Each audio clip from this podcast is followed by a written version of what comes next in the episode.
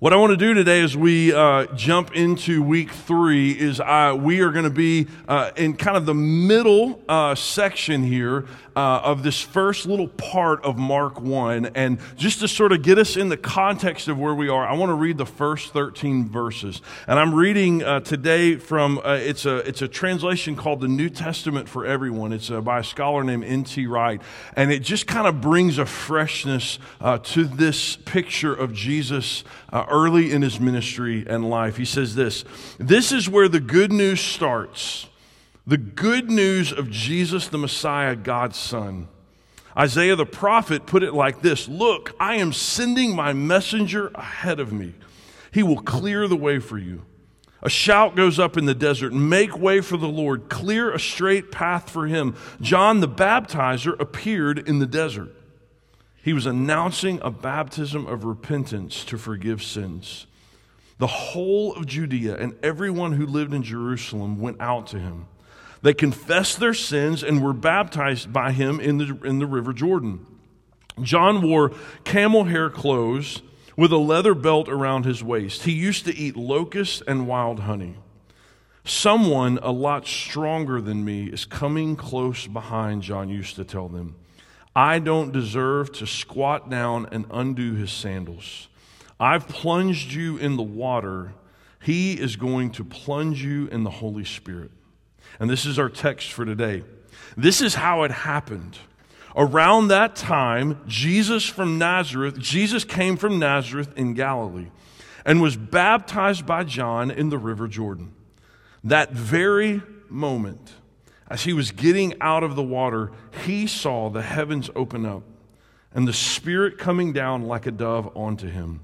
Then there came a voice out of the heavens You are my Son. You are the one I love. You make me very glad. All at once, the Spirit pushed him out into the desert. He was in the desert 40 days, and the, and the Satan tested him there. He was with the wild beast, and the angels waited on him. You see, there's two uh, events that unfold from our text today. One is the baptism of Jesus, and the other one is the temptation of Jesus. Mark uh, 1 9 through 13 is defining in our faith and we could spend, honestly, we could spend about three or four weeks just on these handful of verses. Uh, and what I would love to invite you to do is uh, buy my lunch this week, and we could sit down and I could try to help unpack all of that for you uh, over a nice, you know, barbecue or steak lunch, whatever you prefer uh, this week is totally fine with me. Um, but this is defining for our lives as we follow Jesus. You see, this is the passage that sets so much in motion, not only for the earthly ministry of Jesus, but how we are enabled to live in a relationship with Jesus today.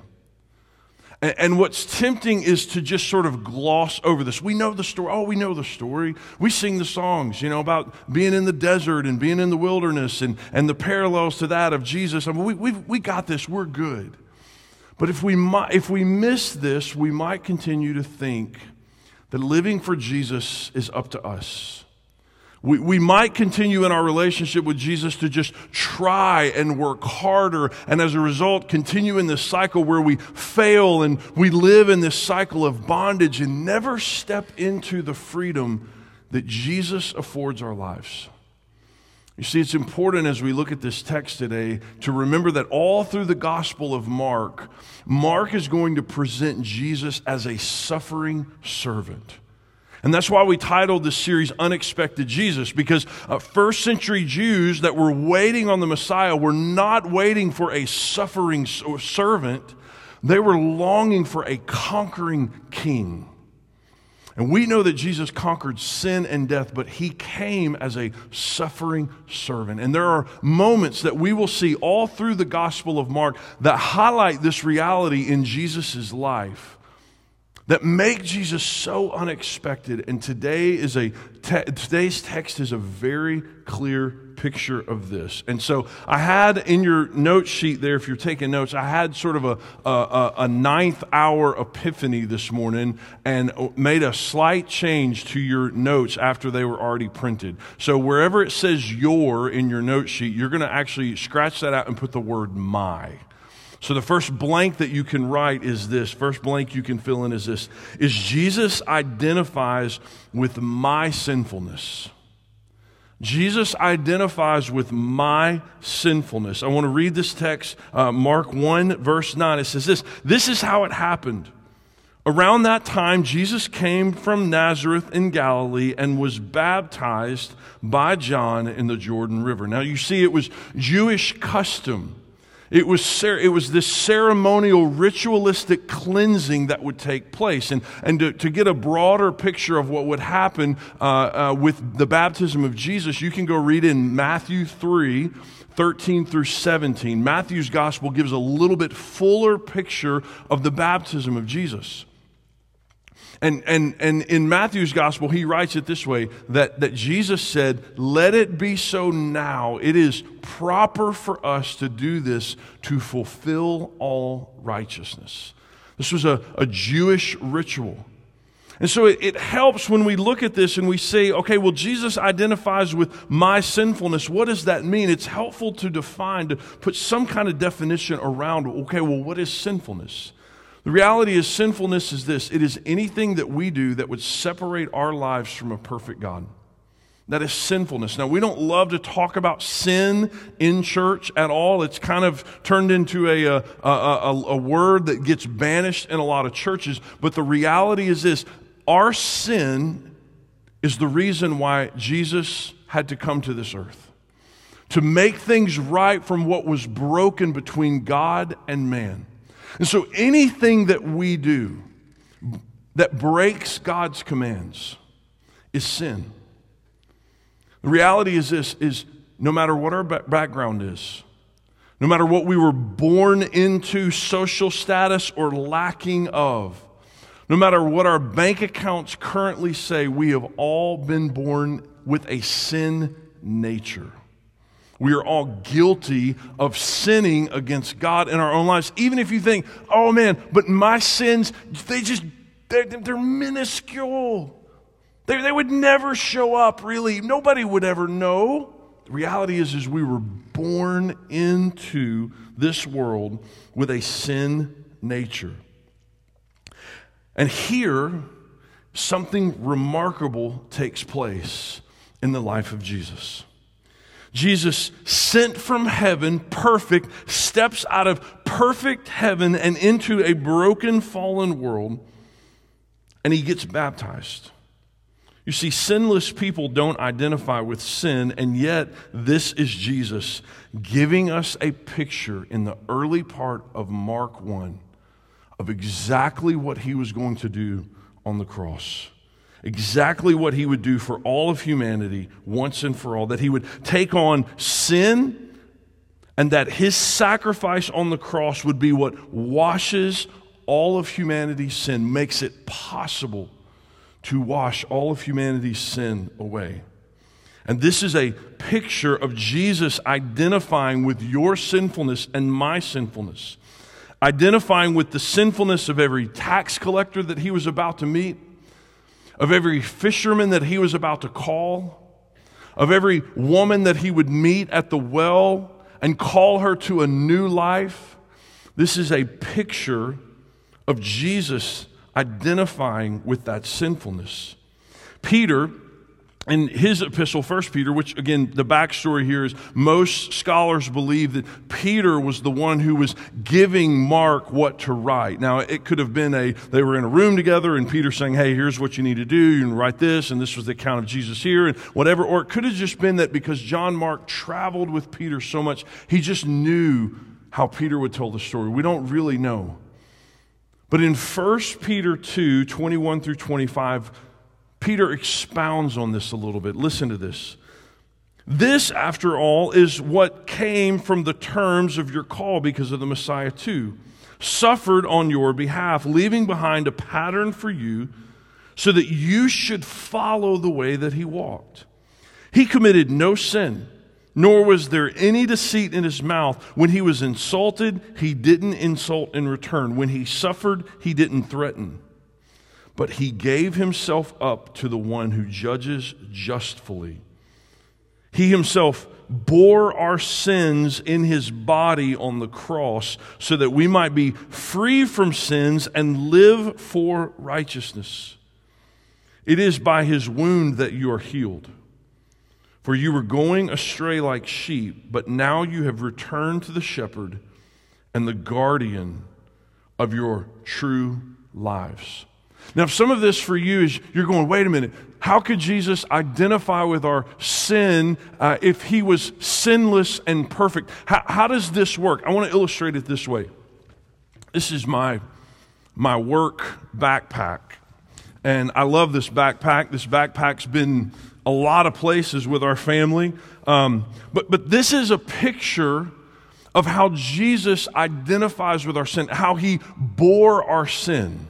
This is what Jesus did. He is perfect, He is sinless, and yet He takes our sin on. This is the picture that Peter is trying to give us in 1 Peter that He bore our sin. He took that nature on Himself. Still perfect, still sinless, but He took that nature on.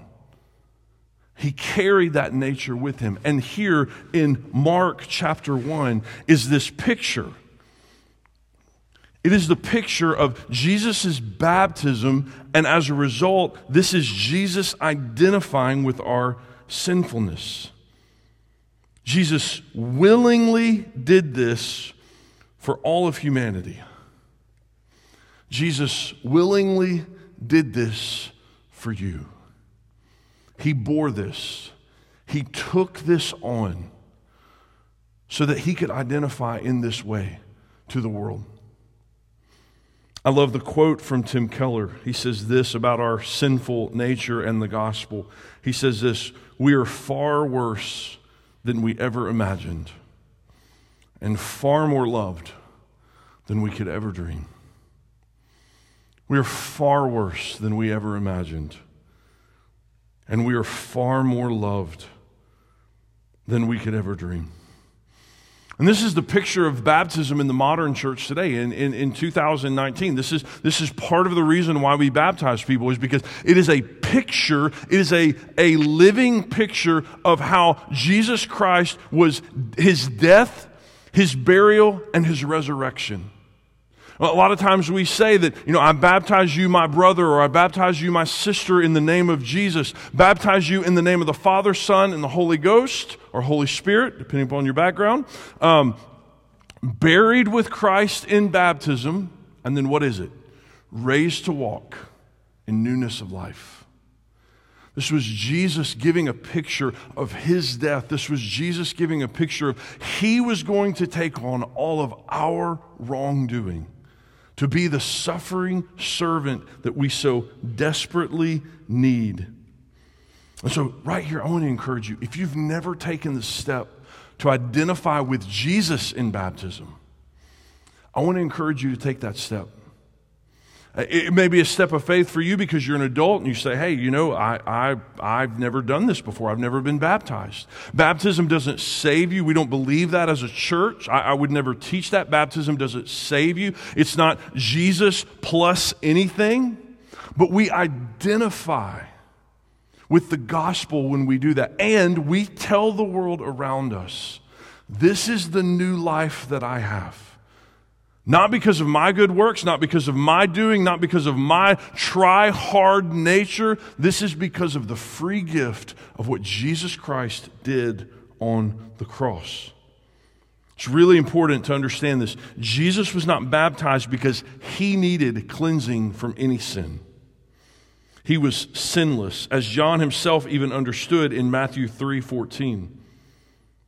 Instead, Jesus was baptized in keeping with his entire mission on earth to do the will of the Father and to identify with sinful man.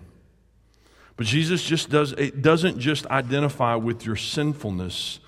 Jesus also identifies with my temptation. Now, you may be here today and you may think to yourself, you know, I'm not a bad person. I don't sin much, and my sins don't really show up on the lie detector. But we are all tempted, every single one of us.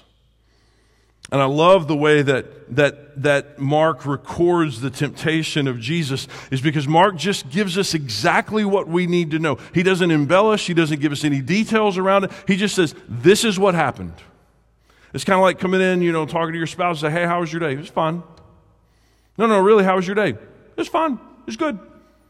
Did you have lunch today? Yeah. But, but we need to learn from Mark in this. Every time we look at Mark and we say, well, well, Matthew said more about this, Mark, or Luke said more about this, Mark, why, why didn't you say? It's because Mark has a purpose for writing this. And so we see this in verse 12 and 13. He says this All at once the Spirit pushed him out into the desert. Uh, another word uh, that, that some translators will use here is the idea of impelled. It, it, he had to do this, he had to go out into the desert. All at once, the Spirit pushed him out into the desert. He was in the desert 40 days, and the Satan tested him there. He was with the wild beast, and the angels waited on him. Now, right here, we have three pictures that Mark gives us that are really, really important. Three keys that as we think about this moment, in all of Scripture, in the storyline of Jesus, in the gospel, and what this means for us, there are three pictures that Mark gives us here. The first one is this is the idea of 40. 40 is, is a narrative that runs through a lot of scripture that we see. It was the number that Jesus was in the, de- the, the number of days that Jesus was in the wilderness. It is often the number that shows testing or judgment. Think about Noah's flood. It rained 40 days and 40 nights.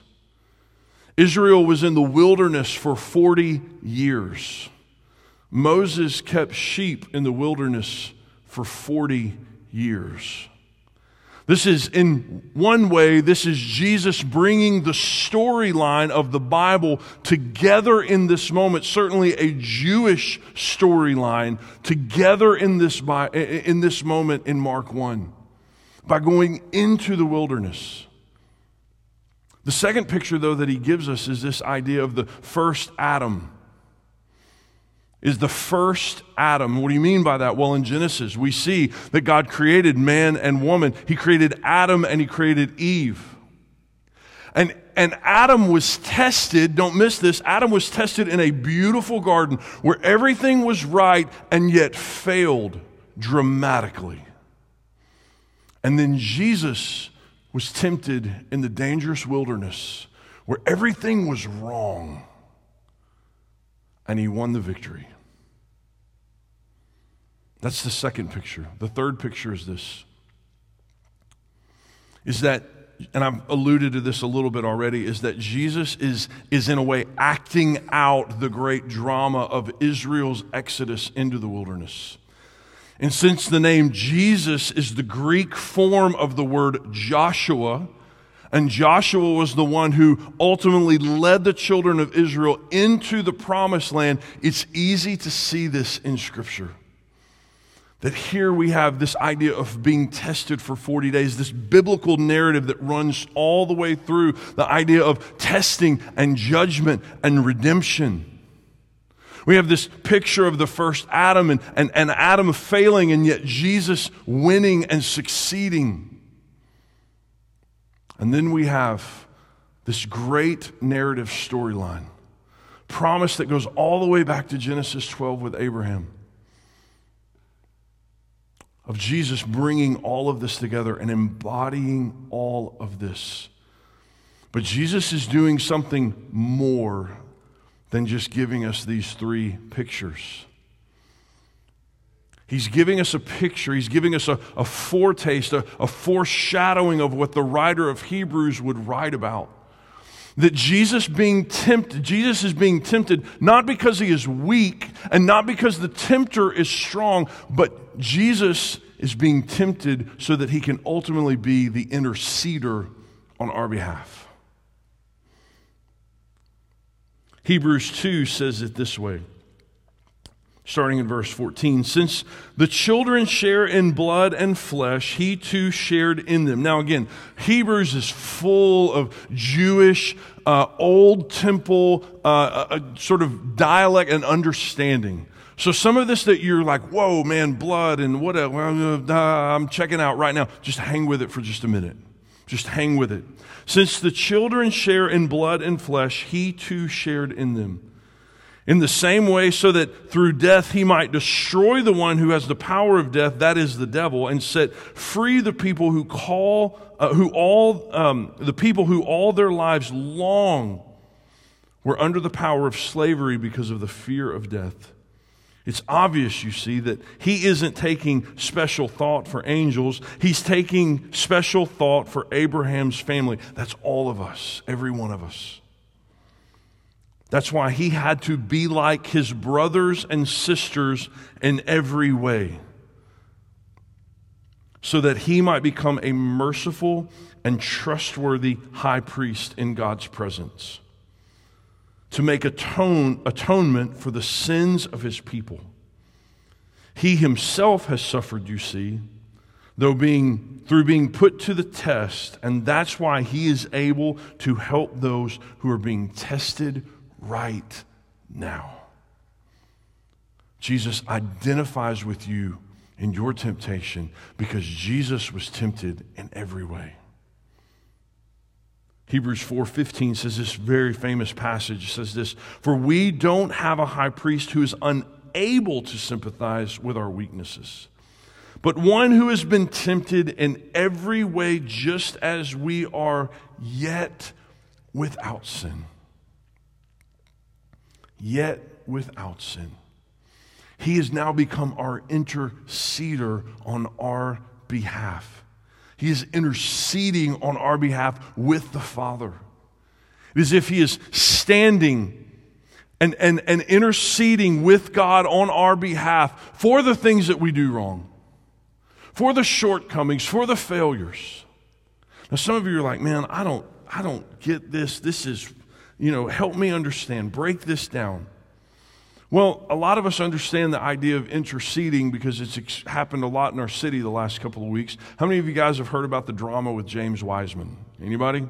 Few people. If you don't know who James Wiseman is, James Wiseman is the number one recruit in all of America that signed on with Penny Hardaway, uh, helped to take the recruiting class for this school year for the University of Memphis to the number one recruiting class in the nation. Back in May, the NCAA said, hey, you're eligible to play. You're cleared. And then just a few days ago, the NCAA, right before a game, declared that he was ineligible. And what began to happen? Oh, everybody that had a social media page in Memphis began interceding for James Wiseman. No, no, no, you don't understand. This isn't fair. He's done nothing wrong. Standing in the place, vocalizing their, their, their, their pleading on James Wiseman's behalf. You've probably done it as well, even in conversations if you didn't take to social media. His attorneys have been interceding on behalf of James Wiseman. The, the um, uh, University of Memphis has been interceding on behalf of James Wiseman, pleading his case.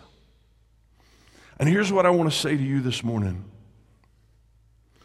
all the more is Jesus. All the more is Jesus interceding on your behalf. You cannot comprehend how much Jesus is interceding on your behalf right now.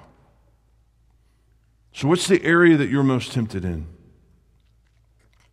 Maybe for some of us, our temptation is, is innocent. We're, we're, tempta- we're, we're tempted by, you know, maybe just binge watching it, binge watching. It's just simple. It's binge watching the, the newest Netflix series that we're, we've gotten hooked in on, or now Disney Plus, may I add, that we've gotten hooked in on. But for many of us, our temptations certainly have more at stake, don't they? Our temptations involve things that our eyes are prone to look towards.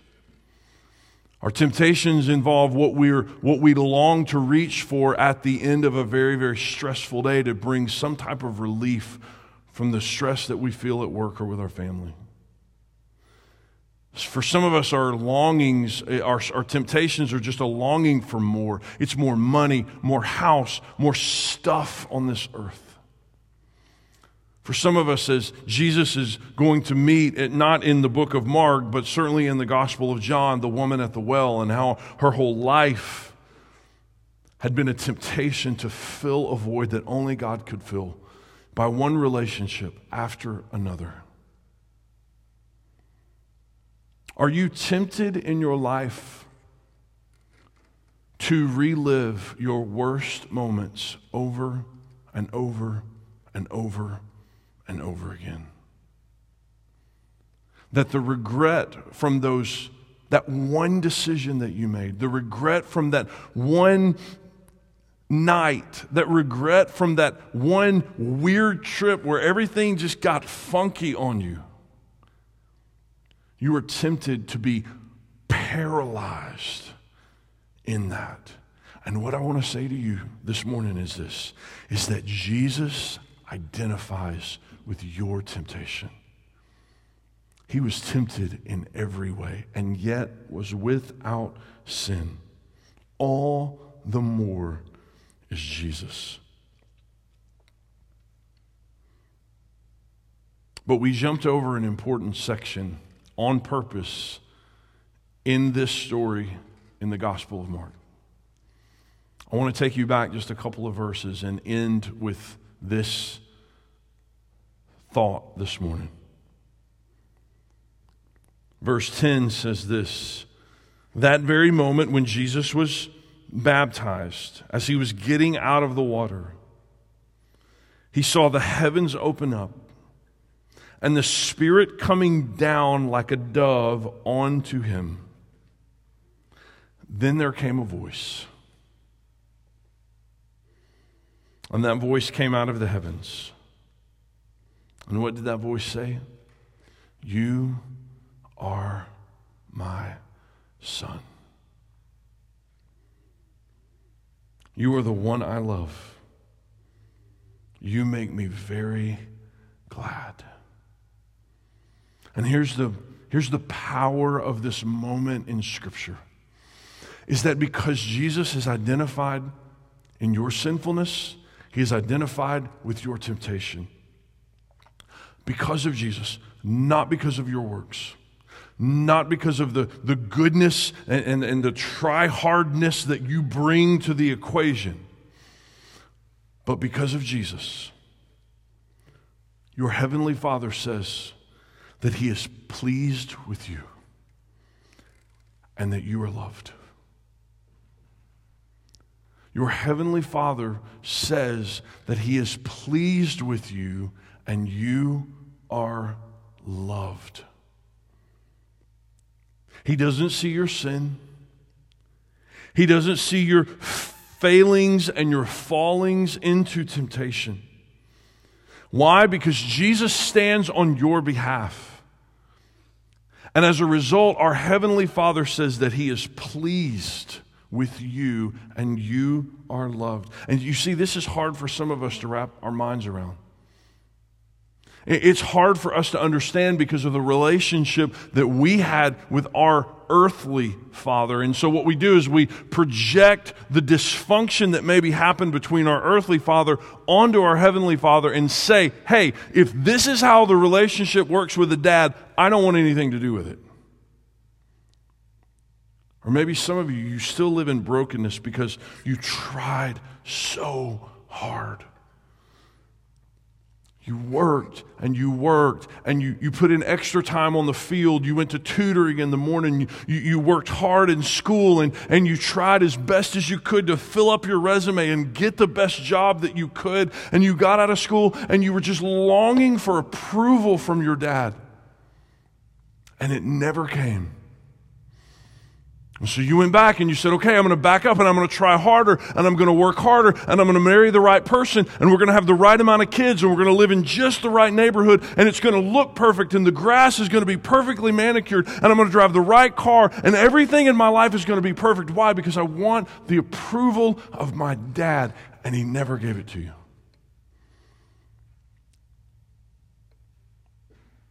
And here's what I want to say to you today. You might have had a dysfunctional relationship or still have a dysfunctional relationship with your earthly father. But because of Jesus, your heavenly father looks at you and says, Hey, man, the, the job doesn't matter to me, the career doesn't matter. The grades, while some of that, yes, it's important.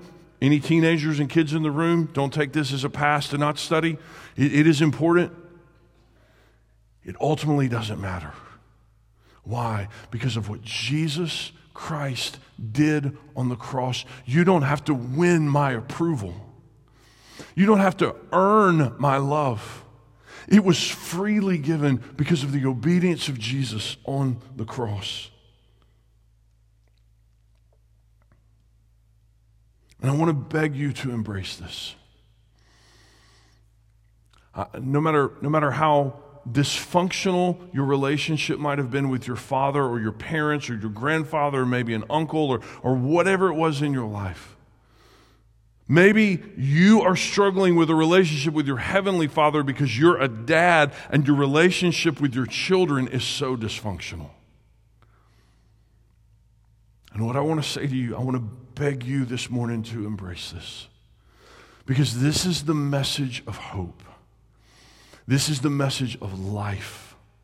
This is the message that sets us free to be in a loving relationship, not only with our Heavenly Father, but to be in a loving relationship with any person that we encounter on earth. Is when we understand that because of Jesus, your Heavenly Father says He is pleased with you and that you are loved.